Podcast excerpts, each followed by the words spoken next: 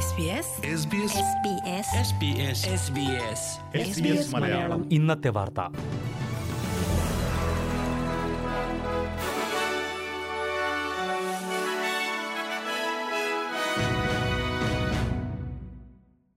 നമസ്കാരം.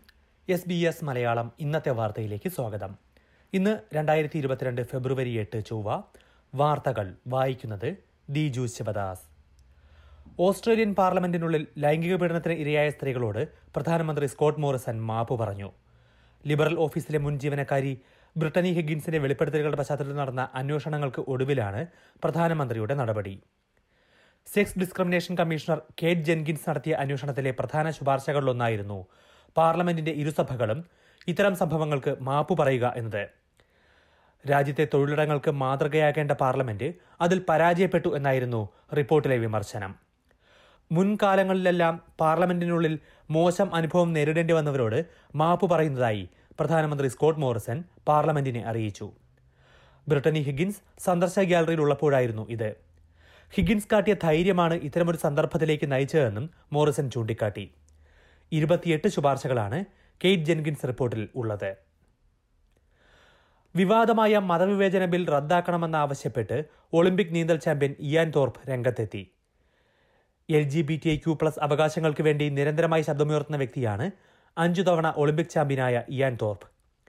സർക്കാരിന്റെ അനുമതിയോടെയുള്ള വിവേചനത്തിലേക്കാണ് ഈ ബിൽ നയിക്കുക എന്ന് തോർപ്പ് കുറ്റപ്പെടുത്തി. ചിലരെ മാത്രം സംരക്ഷിക്കുകയും മറ്റുള്ളവർക്ക് നേരെ വിവേചനം അനുവദിക്കുകയുമാണ് ബിൽ ചെയ്യുന്നതെന്നും അദ്ദേഹം വിമർശിച്ചു. ബില്ലിന്റെ കൂടുതൽ വിശദാംശങ്ങൾ ഇന്ന് പുറത്തു വന്നിരുന്നു സ്വവർഗ പ്രണയികളായ വിദ്യാർത്ഥികളെ അതിന്റെ പേരിൽ പുറത്താക്കാൻ മതവിഭാഗങ്ങൾ നടത്തുന്ന വിദ്യാഭ്യാസ സ്ഥാപനങ്ങൾക്ക് കഴിയില്ലെന്ന് പുതിയ ഭേദഗതിയുണ്ട്. എന്നാൽ ട്രാൻസ്ജെൻഡർ വിദ്യാർത്ഥികൾക്ക് ഈ സംരക്ഷണം ലഭിക്കില്ലെന്ന് ഫെഡറൽ ധനമന്ത്രി സൈമൺ ബെർമിംഗ്ഹാം വ്യക്തമാക്കി. നിയമത്തെ പിന്തുണയ്ക്കില്ലെന്ന് Tasmanian Liberal M P Bridget Archer പ്രഖ്യാപിച്ചിട്ടുണ്ട്.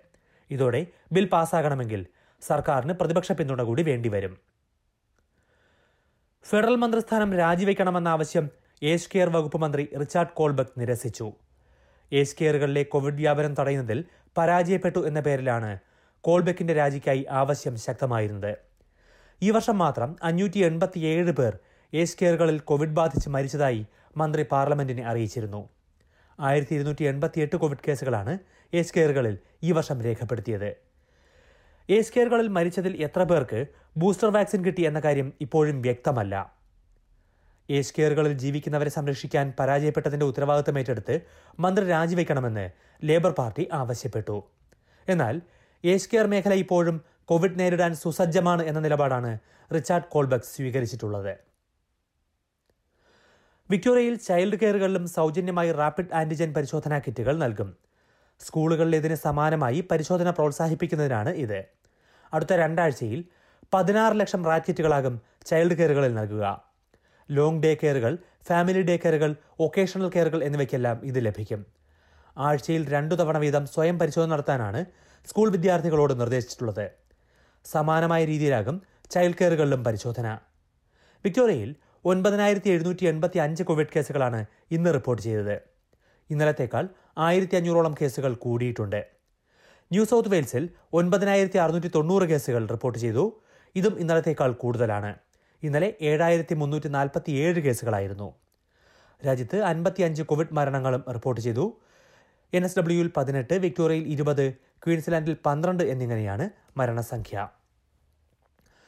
പ്രധാന നഗരങ്ങളിലെ നാളത്തെ കാലാവസ്ഥ കൂടി നോക്കാം. സിഡ്നിയിൽ തെളിഞ്ഞ കാലാവസ്ഥ. പ്രതീക്ഷിക്കുന്ന കൂടിയ താപനില മുപ്പത്തി ഒന്ന് ഡിഗ്രി സെൽഷ്യസ്. മെൽബണിൽ മഴയ്ക്ക് സാധ്യത ഇരുപത്തി ഒൻപത് ഡിഗ്രി. ബ്രിസ്ബനിൽ തെളിഞ്ഞ കാലാവസ്ഥ മുപ്പത്തി ഒന്ന് ഡിഗ്രി. പെർത്തിൽ തെളിഞ്ഞ കാലാവസ്ഥ ഇരുപത്തി ഒൻപത് ഡിഗ്രി. അഡലേഡിൽ അന്തരീക്ഷം ഭാഗികമായി മേഘാവൃതം ഇരുപത്തിയഞ്ച് ഡിഗ്രി. ഹോബാട്ടിൽ മഴയ്ക്ക് സാധ്യത ഇരുപത്തിയെട്ട് ഡിഗ്രി. ക്യാൻബറയിൽ തെളിഞ്ഞ കാലാവസ്ഥ ഇരുപത്തിയെട്ട് ഡിഗ്രി. ഡാർവിനിൽ മഴയ്ക്ക് സാധ്യത പ്രതീക്ഷിക്കുന്ന കൂടിയ താപനില മുപ്പത്തിരണ്ട് degree Celsius. S B S Malayalam ഇന്നത്തെ വാർത്ത ഇവിടെ പൂർണമാകുന്നു. ഇനി നാളെ വൈകിട്ട് ആറു മണിക്ക് അടുത്ത വാർത്താ ബുള്ളറ്റിൻ കേൾക്കാം. ഇന്നത്തെ വാർത്ത വായിച്ചത് ദിജു ശിവദാസ്.